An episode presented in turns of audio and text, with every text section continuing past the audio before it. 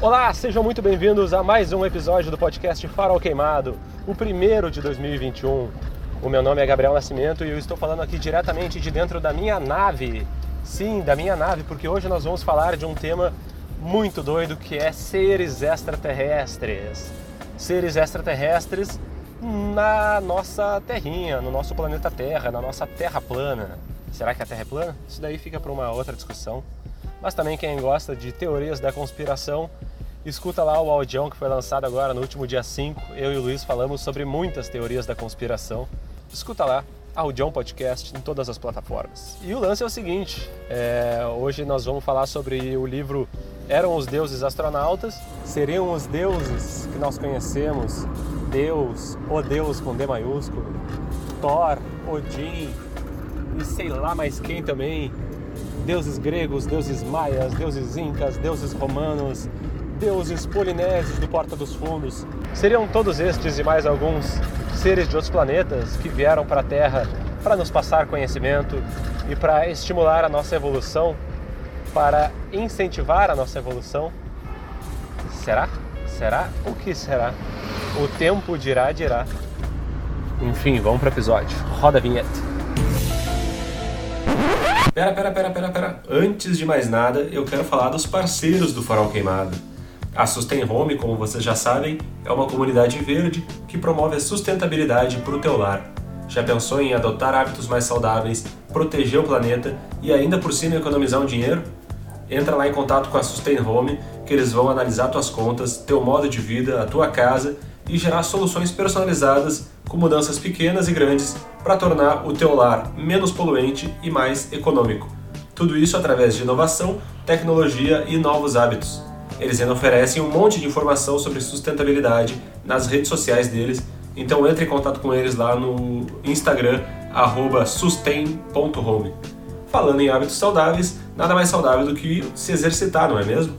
Por isso, eu vou na Academia Activos. É uma academia familiar do meu amigo Thomas, seu pai e seu irmão. E a Activos fica aqui em Porto Alegre, na Dom Pedro II, número 1223. Eles oferecem musculação e funcional individual, Agora, na pandemia, claro, eles estão tomando todos os cuidados para te atender, então só entra lá com máscara, o ambiente é bem arejado e quatro alunos por horário. Se quiser tomar a tua água, leva a tua garrafinha de casa. Então vai lá, procura eles no Instagram, academiaactivos. O Thomas também acabou de atualizar o site academiaactivos.com.br, tá bonitão, acessa lá e descobre qual é a metodologia Activos. E como o farol queimado é 100% saúde, nós vamos te ajudar a largar o nada glorioso cigarro. Como? Com a Pampa Vape House. A Pampa é uma loja de vaporizadores e e-liquids que são essências e juices para o teu vape, muito melhor do que um cigarro. Eles entregam para todo o Brasil e depois de um merecido recesso de virada de ano, eles já estão atendendo normalmente. Então procura eles no Instagram, arroba pampavapehouse, ou no site pampavapehouse.com.br. Agora sim, vinheta.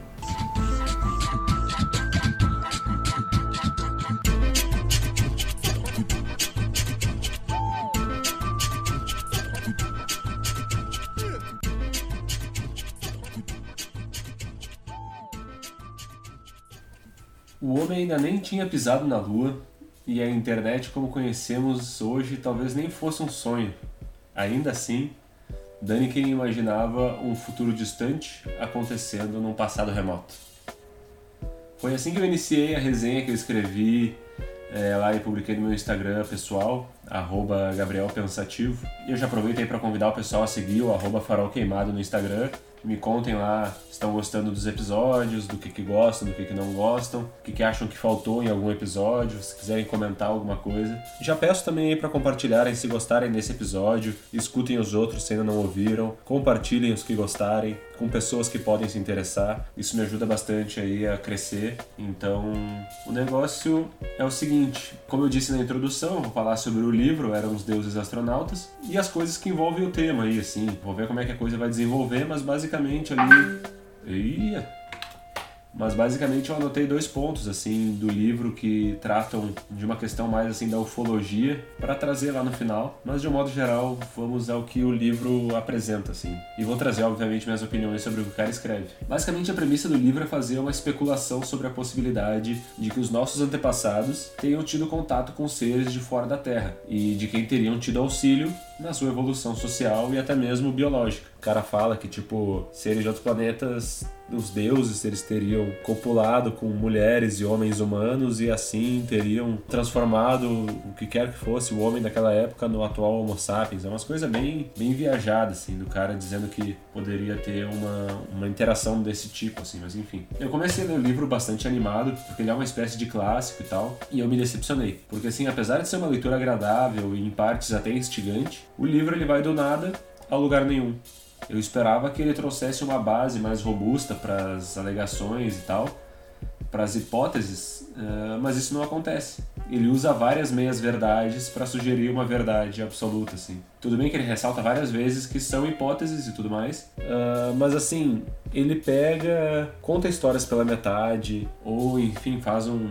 joga um monte de coisa dentro de um cesto e diz esse, esse cesto traz uma hipótese. Mas na verdade não, ele traz uma. um balaio de gato, sei lá, sabe? Tipo, se eu tô usando a expressão corretamente. Mas ele traz uma miscelânea de coisas que não representam uma, de fato, uma linha de raciocínio, assim, sabe? É, é essa a parada. Se, se o cara trouxesse uma linha de raciocínio, seria interessante, assim, mas nem isso acontece.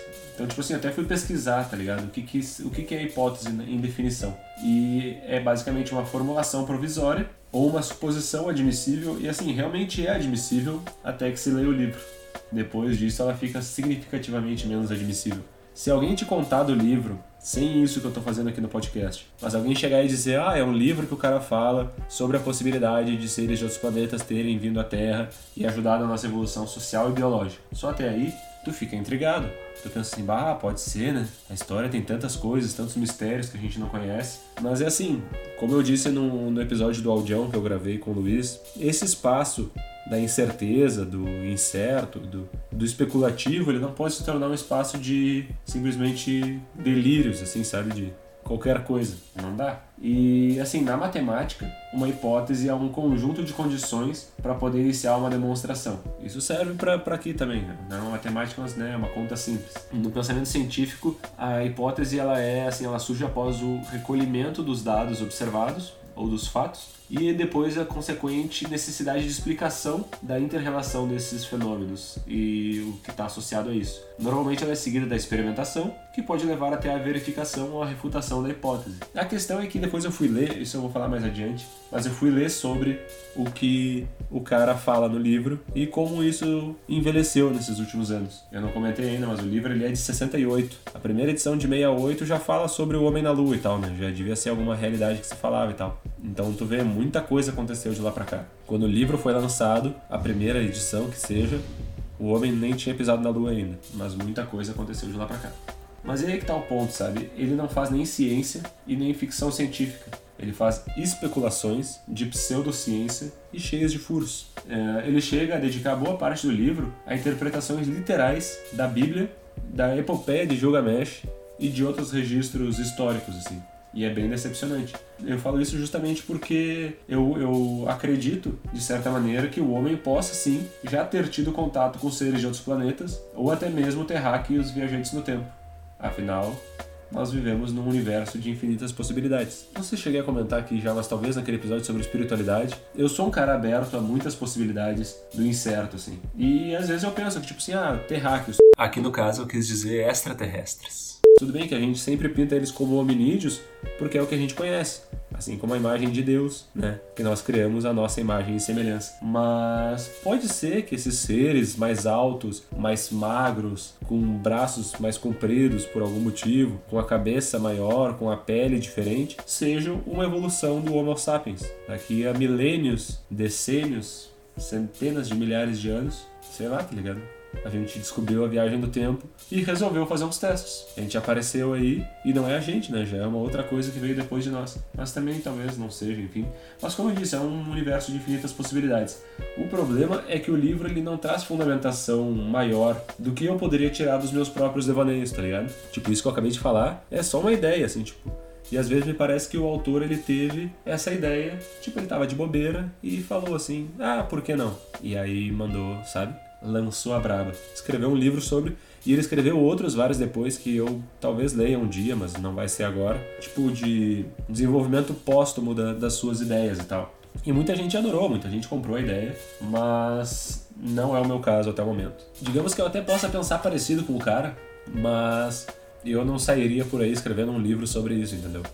Talvez um livro de ficção científica ou de simplesmente ficção. Já comentei talvez em algum outro episódio daqui no Audião, com certeza, sobre o Matadouro 5, que é o meu livro preferido, do Kurt Vonnegut, e ele especula sobre seres de outros planetas. Ele tem um personagem que é um ser de fora da Terra e ele é muito bem empregado, porque ele traz só elementos das ideias que o Kurt tinha na cabeça e decidiu é, escrever, entendeu? Então, tipo assim, cara, tu tem uma ideia legal, bah, quem sabe elabora ela numa ficção, mas não tenta lançar uma especulação que não cabe muito bem fora da ficção. A ficção ela tem isso, assim, muitos da, das, dos livros de ficção científica e até outros tipos de ficção é, que falavam sobre coisas que não existiam, hoje em dia essas coisas já existem, sabe? A gente pensa em coisas para o futuro que ainda não existem, então a gente pensa da maneira que a gente pode pensar. Uh, tanto é que o livro uh, Eram os Deuses, em inglês ele se chama Carruagem dos Deuses, porque ele passa um bom tempo falando sobre as carruagens nos textos bíblicos ou na epopeia de Gilgamesh,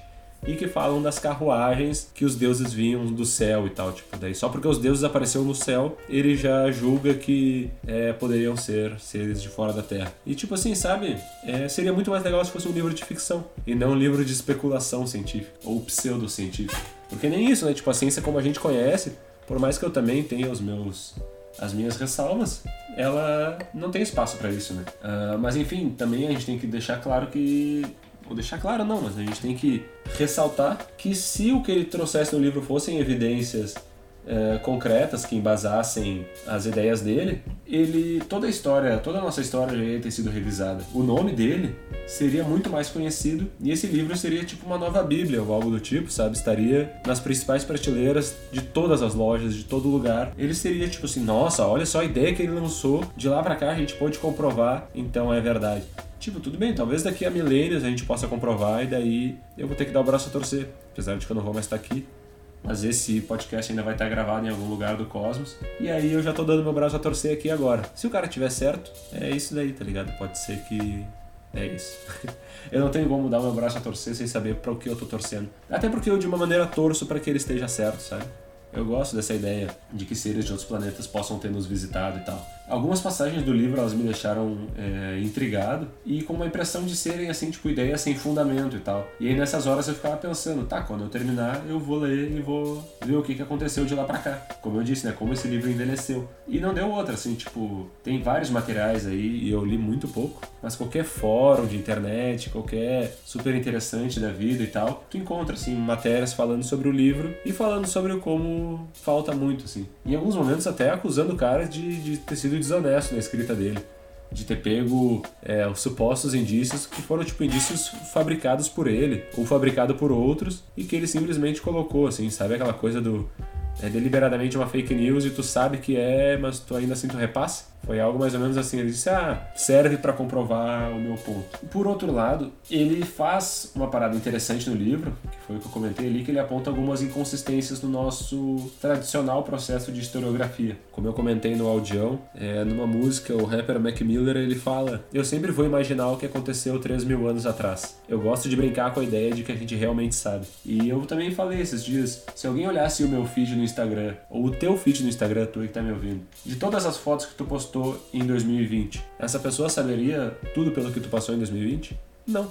Mas são esses, são esses os registros que tu deixou para esse tipo de pesquisa. Então, tipo assim, pro nosso tipo de pesquisa arqueológica e sei lá o que, sei lá o que, a gente só encontrou o que a gente pôde encontrar até agora. E aí a gente tem que interpretar. O próprio Daniken, né, o autor, ele fala, cara, tudo que eles pegam, eles dizem, ah, isso aí possivelmente era algum tipo de deus. Ah, isso aqui possivelmente era algum deus. Então tudo vira Deus. Tipo assim, parece que os caras só sabiam pintar deuses e escrever sobre deuses e tal. Ele brinca que se encontrassem a estátua da liberdade num futuro distante, iriam dizer que era tipo uma espécie de divindade do sol por causa da coroa ou do fogo por causa da tocha, tá ligado? Vai saber. Eu costumava brincar que se um dia a internet toda acabar e encontrarem por aí o tanto de coisa da Apple que tem, iam confundir a, a maçã mordida com a nova cruz, tá ligado? Apesar de serem elementos bíblicos. Uh, mas enfim, sabe como iam dizer que o Steve Jobs era um deus. Ou vai saber, né? Os ETs vão vir pro Brasil também e vão ver um monte de estátua da liberdade lá do velho da e vão dizer também que, né, é verdade, era um deus que se espalhou pela América do Sul. Então, né, tipo assim, essa história da gente pegar os registros e não saber de fato o que aconteceu uh, é complicado, né? Tipo, não sei se foi o Chico Xavier ou se foi só o pessoal que fez o documentário do Data Limite, que fala sobre a profecia da Data Limite e tudo mais. A partir do momento que a gente começar a ter contato com seres de outros planetas, porque, tipo assim, sim, eles existem, isso de acordo com o Chico Xavier, ou com essa interpretação, a gente vai começar a ter uma melhor compreensão da nossa história, a ter uma, uma verdadeira compreensão da nossa história. Tipo, sei lá, vai saber se a gente vai aprender a viajar no tempo, se a gente vai aprender a viajar na nossa cabeça, se esse conhecimento simplesmente, simplesmente vai ser introjetado na nossa cabeça, ou se ele sempre esteve ali, a gente vai aprender a acessar. Mas sim, que chegaria um tempo que a gente ia aprender a interpretar a nossa história, a compreender a nossa história integralmente, tá ligado? E isso eu acho possível e tal. Mas enfim, vamos para alguns pontos do livro. No primeiro capítulo ele já começa a especular sobre a possibilidade de vida inteligente em, outros, em outras partes do universo. E assim, qualquer um, como eu falei ali, assim, qualquer um que nega essa possibilidade, na minha opinião, é um abobado. Porque o universo ele é imenso, tá ligado? E um tempo atrás o meu irmão ele mostrou um vídeo com uma teoria, que não é uma teoria, é o paradoxo de Fermi, uh, ou Fermi, sei lá, vou ver aqui agora certinho, é, que diz que se existe algum ser em outra parte do universo, ele tá longe demais para chegar aqui. E aí eu fui assistir o vídeo de novo e vou trazer aqui, assim. O nome do vídeo é o paradoxo de Fermi, hífen, somos todos nós alienígenas? Então tu vê, tá aí uma pergunta, né? Seriam os deuses astronautas? Somos todos nós alienígenas? O vídeo ele fala que existe a possibilidade de ter vida inteligente, mas que ela está longe demais. Fala também da possibilidade da gente ser a única forma de vida inteligente do universo, que também é uma possibilidade ou de ter uma vida super inteligente e colonizadora, mas que tipo, se existe, cadê ela? Por que, ela não chegou aqui ainda? Por que, ela ainda, sabe, se ela tem essa capacidade, por que ela ainda não fez? Só que não fala, ele fala só sobre essas três possibilidades, basicamente. Não fala sobre outras várias, tá ligado? Tipo, os caras simplesmente estarem nos olhando e pensando, meu, Terra é insignificante, a gente não quer chegar lá ainda agora. Ou, enfim, de acordo com o que o Chico Xavier fala, eles estão sim nos observando e eles estão temendo, depois da, das explosões nucleares lá de Hiroshima, eles começaram a temer tipo, que, o, que a humanidade é, pudesse se desenvolver de uma maneira muito sinistra e assustadora e explodisse o planeta, Terra, o planeta Terra. Se explodir o planeta Terra, isso afeta a Via Láctea, isso afeta o nosso sistema solar, isso afeta um monte de outras coisas, então tipo, os caras não querem isso. Então digamos que eles estão só nos monitorando. Essa é a teoria do Chico. Se for por aí, tá ligado? Eu não sei se é teoria do Chico, mas enfim.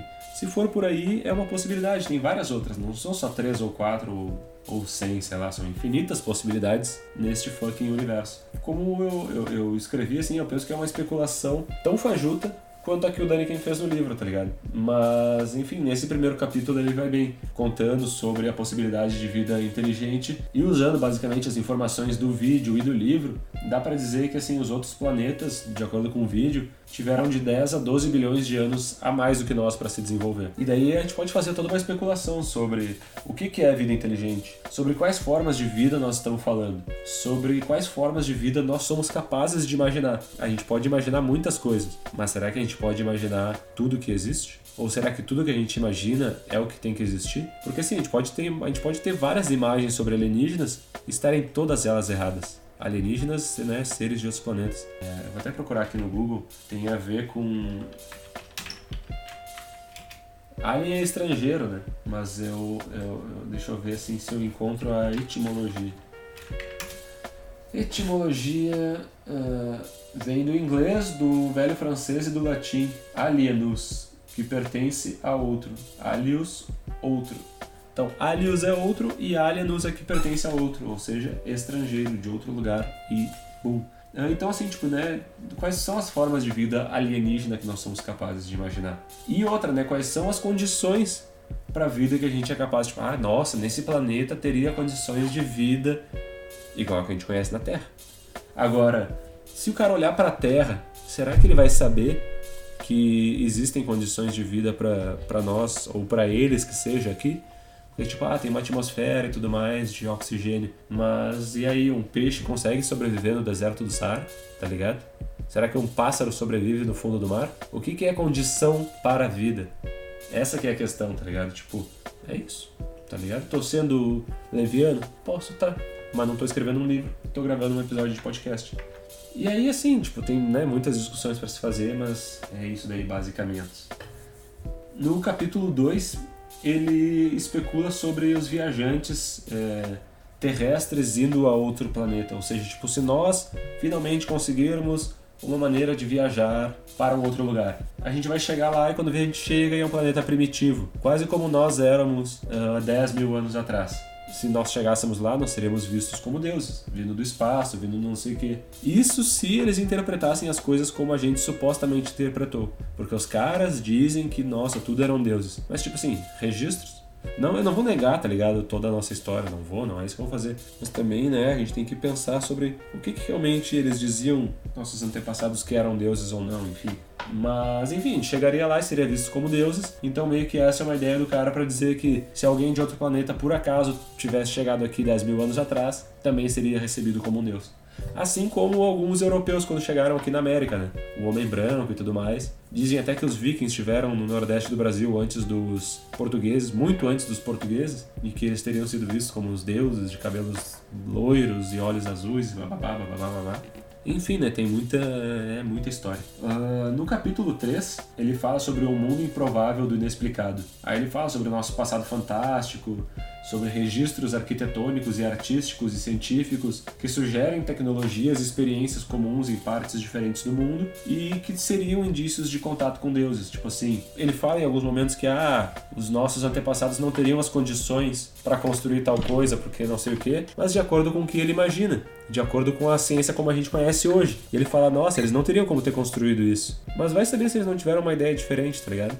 Tipo assim, eu achava que que, nossa, esse lance das pirâmides, como é que eles construíram e tudo mais. Mas, tipo, eu já estive no Egito e eu vi num, num, templo por lá e tal, uma parada que eles fizeram e não terminaram de desfazer porque teve uma enchente o pessoal teve todo que fugir e não voltou mais. Era um templo, umas paredes gigantescas de pedra com rampas de terra que eram construídas. Tipo, eles faziam rampas de barro e assim eles empurravam as pedras rampa acima. Como que eles faziam?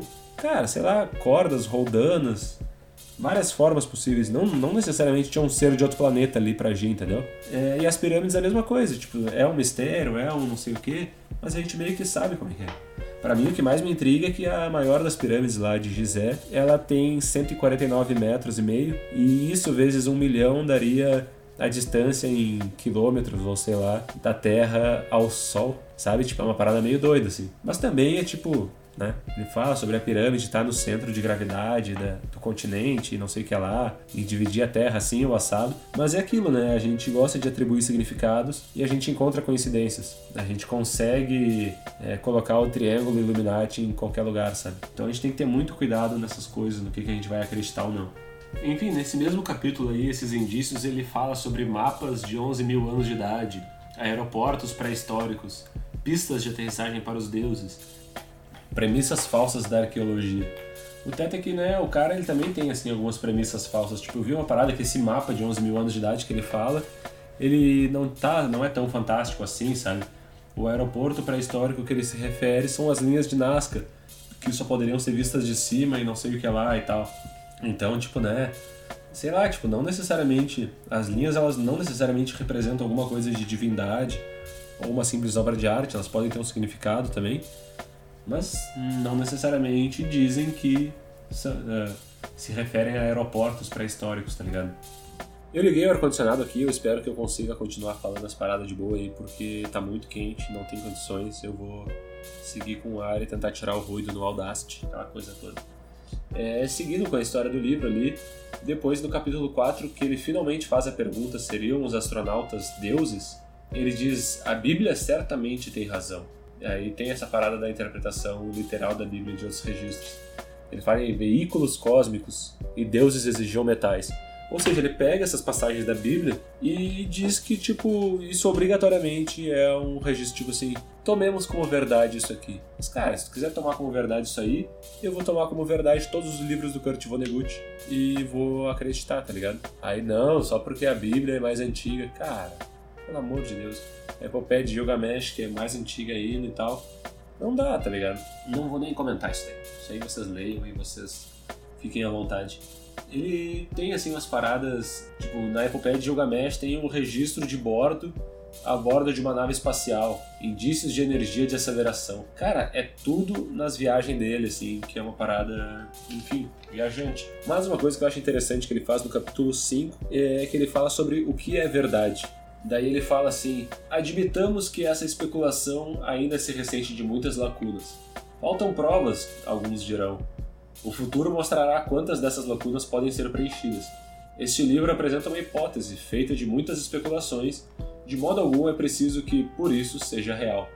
Comparando-a, porém, às teorias que vivem incontestavelmente várias religiões sob a proteção dos seus tabus, desejamos atribuir também à nossa hipótese uma porcentagem mínima de probabilidade.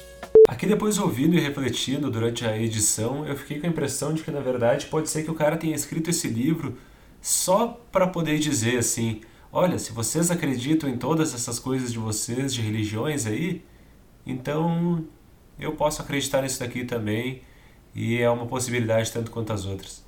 Que é mais ou menos a mesma coisa que eu falei, mas né, eu tecendo algumas críticas ao cara, mas quando vê, na verdade, o cara tá trolando todo mundo aí há 50 e poucos anos, só, tipo, querendo chamar atenção. Inclusive, uma coisa que eu não falo no episódio, mas ele acabou se tornando, tipo, o pai desses programas de aliens do History Channel e tudo mais.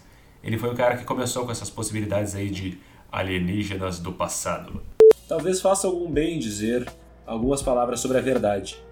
O adepto incondicional de uma religião está convicto de que ele possui a verdade. Teosofistas, teólogos, filósofos meditaram sobre sua doutrina e estão convencidos de haver encontrado a verdade. Naturalmente, cada religião tem sua história. As provas de, da verdade sempre partem do centro da própria religião. O resultado é uma forma fechada de pensar que fomos induzidos a aceitar desde a infância. Não obstante, muitas gerações viveram e vivem na convicção de estar em posse da verdade. Um pouco mais modestos, julgamos que não podemos possuir a verdade. Pode-se, na melhor das hipóteses, acreditar nela. Quem realmente procura a verdade não pode e não deve procurá-la unicamente sob as premissas e dentro dos limites de sua própria religião. Caso contrário, a insinceridade presidirá ao exame da matéria, que exige máxima integridade. Afinal, qual é o objetivo da vida? Crer na verdade ou procurá-la? Podem ser arqueologicamente comprovados na Mesopotâmia vários fatos do Antigo Testamento, mas nem por isso esses fatos verificados são prova da verdade de respectiva religião. Quando em alguns pontos são escavadas cidades, aldeias, poços ou, es ou escritos antiquíssimos, tais achados demonstram que a história daquele povo é genuína. Não se comprova com isso também que o Deus do respectivo povo tenha sido o único Deus, quem, portanto, procura realmente a verdade não pode rejeitar aspectos novos e audaciosos, embora ainda não comprovados, apenas porque não se enquadram no esquema de pensamento ou fé.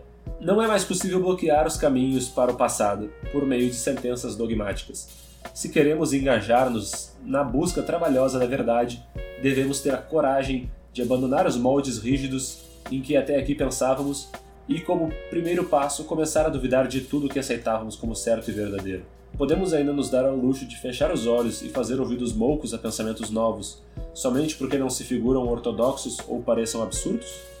A ideia de uma descida à Lua 50 anos atrás era completamente absurda. No caso, né, 100 anos atrás, porque esse livro já tem mais de 50. Mas enfim, o lance é que isso que ele fala é verdade. No caso da gente poder questionar a verdade. Mas a gente não pode questionar tudo todo o nosso passado. Ele fala sobre a obrigação de questionar todo o nosso passado. Isso é loucura, tá ligado? Senão a gente volta realmente lá pra terra plana, pro deus da chuva e tudo mais.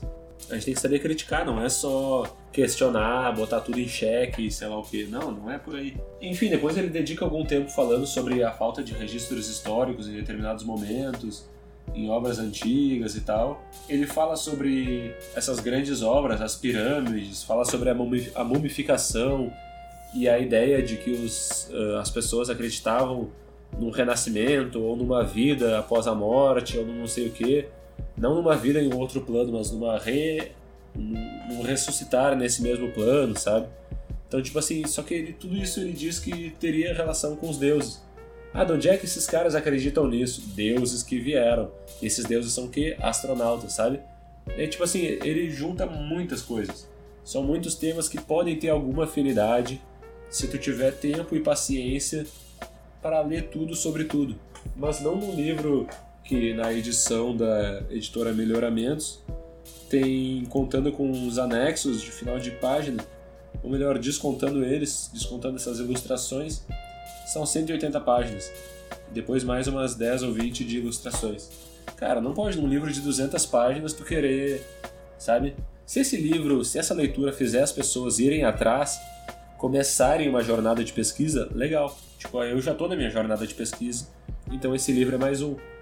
Mas, sabe, não dá para tomar ele como a Bíblia, e nem a Bíblia como a Bíblia, tá ligado? Tipo, não tem Bíblia, então tinha que ter Bíblia. Enfim, depois ele fala sobre Ilha de Páscoa também, várias paradas, tipo, na época nem se sabia que aqueles cabeção gigante lá tinha um corpo enterrado. O pessoal nunca tinha parado para pensar que dava para escavar e ver o que, tinha ali embaixo, né? E aí ele entra na parada do, da cosmonáutica, do, das viagens para o espaço, da ciência mais atual, no caso da época dele, né? Do homem indo para o espaço e tudo mais, da existência dos objetos voadores não identificados dos avanços da ciência, dos envios de sinais ao universo, ao cosmos, né, para tentar contato com alguma inteligência, da possibilidade de contato com inteligências cósmicas através da mediunidade. E depois ele especula sobre o futuro, assim, o que seria. O futuro que já chegou e muito também ele estava errado, sabe? E aí eu anotei, assim, eu guardei na cabeça, depois eu fui pesquisar, duas coisas no livro que tinham me deixado intrigado. Uma é uma história de um médium que ele comenta, um médium chamado Edgar Casey, um americano, que foi até assim, tipo, é, ah, várias celebridades, até presidentes americanos consultaram com ele e tal. E as histórias narradas no livro, elas são até meio fantásticas, e se tu acreditar nelas, tu fica fascinado porque é muito doido. E eu não desacredito assim nas histórias de mediunidade, eu acredito muito na mediunidade, na verdade, mas eu tenho muitas ressalvas assim, principalmente com médiums muito famosos apesar de que no Chico Xavier eu boto fé. Mas assim, né, teria que conhecer o cara, teria que pesquisar mais sobre o cara. E eu dei uma olhada rápida em alguns vídeos, em alguns textos, e falam assim que na verdade o cara ele tinha assim os seus seus méritos, acertou algumas previsões, mas ele também tinha muitas coisas que poderiam ser tipos de charlatanismo, sabe? Então, vai saber. É só muita pesquisa para entender.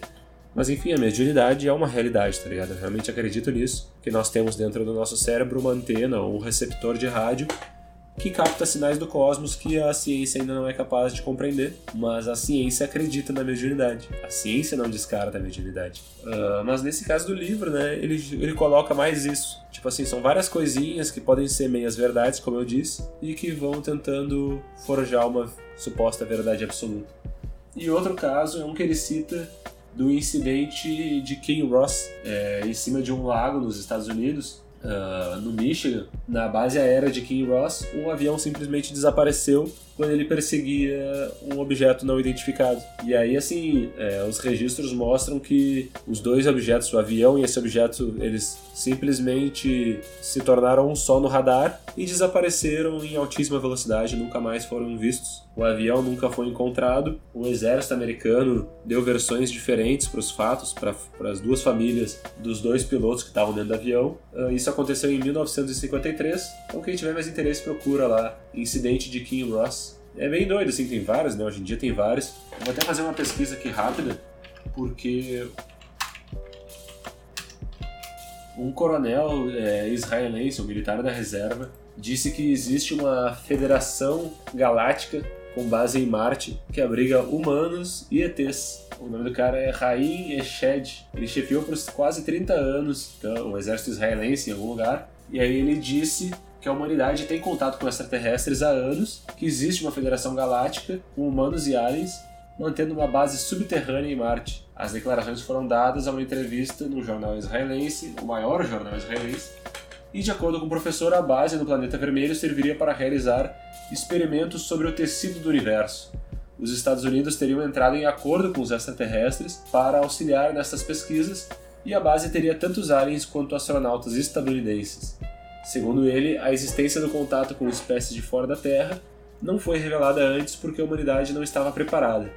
Shed pontua ainda que o presidente estadunidense Donald Trump esteve prestes a tornar essa informação pública, mas a Federação Galáctica o teria impedido para evitar histeria massiva. Isso é uma matéria que eu vi aqui rapidinho no O Povo. E assim, tem muitas histórias né, de coronéis, americanos, brasileiros, israelenses, europeus, asiáticos, de vários lugares do mundo, querendo revelar essas verdades. E essas verdades elas nunca vêm à tona de verdade. Então nos resta né, acreditar ou desacreditar uh, e às vezes buscar as nossas experiências, né? não necessariamente no contato com seres de outros planetas, mas talvez em possibilidades de, de transcender a materialidade humana, seja como for assim. E às vezes né, uma coisa não comprova a outra, mas ela de repente comprova que muito não se sabe. E quando tu realmente chega a essa conclusão, seja por leituras ou por experimentação, de que se sabe muito pouco, tu tá muito mais aberto né, a novas descobertas.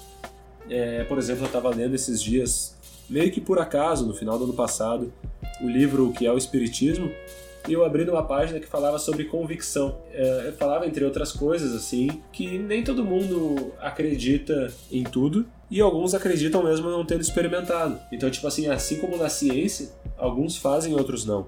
O Allan Kardec diz que, tipo assim, tu acredita em cálculos astronômicos, mas tu nunca fez esses cálculos, só acredita neles. Tu acredita que a Terra é redonda. Se alguém te disser que a distância daqui até o Sol é tanto, tu vai acreditar, mas tu nunca comprovou isso. Uh, assim como as filosofias que acreditam, sei lá, que a morte é o fim, ou sei lá o que, ela nunca experimentou ela só parte de uma ideia. Então tem tudo isso, né? São, são os elementos de convicção, eles não são os mesmos para todo mundo. O que convence a uns não causa efeito nenhum sobre outros, tá ligado? Uh, até agora mesmo tem negacionista da pandemia rolando por aí. Hoje, enquanto eu gravo esse episódio, os apoiadores do Trump estão lá ainda dizendo que as eleições foram fraudadas nos Estados Unidos. Então, né, tipo assim, tu, tu, tu mesmo com evidências, mesmo com fatos, tem gente que nega os fatos. Então tu imagina sem tendo total certeza, né?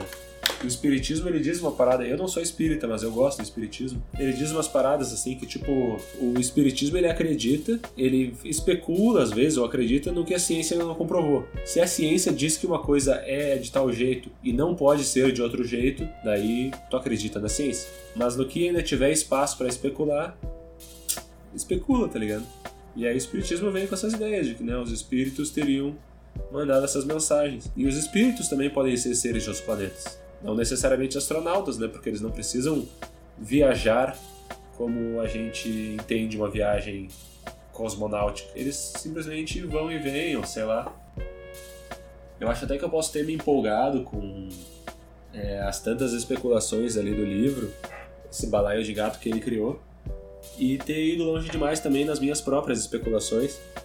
Mas eu acho que é, não existe longe demais, na verdade, né?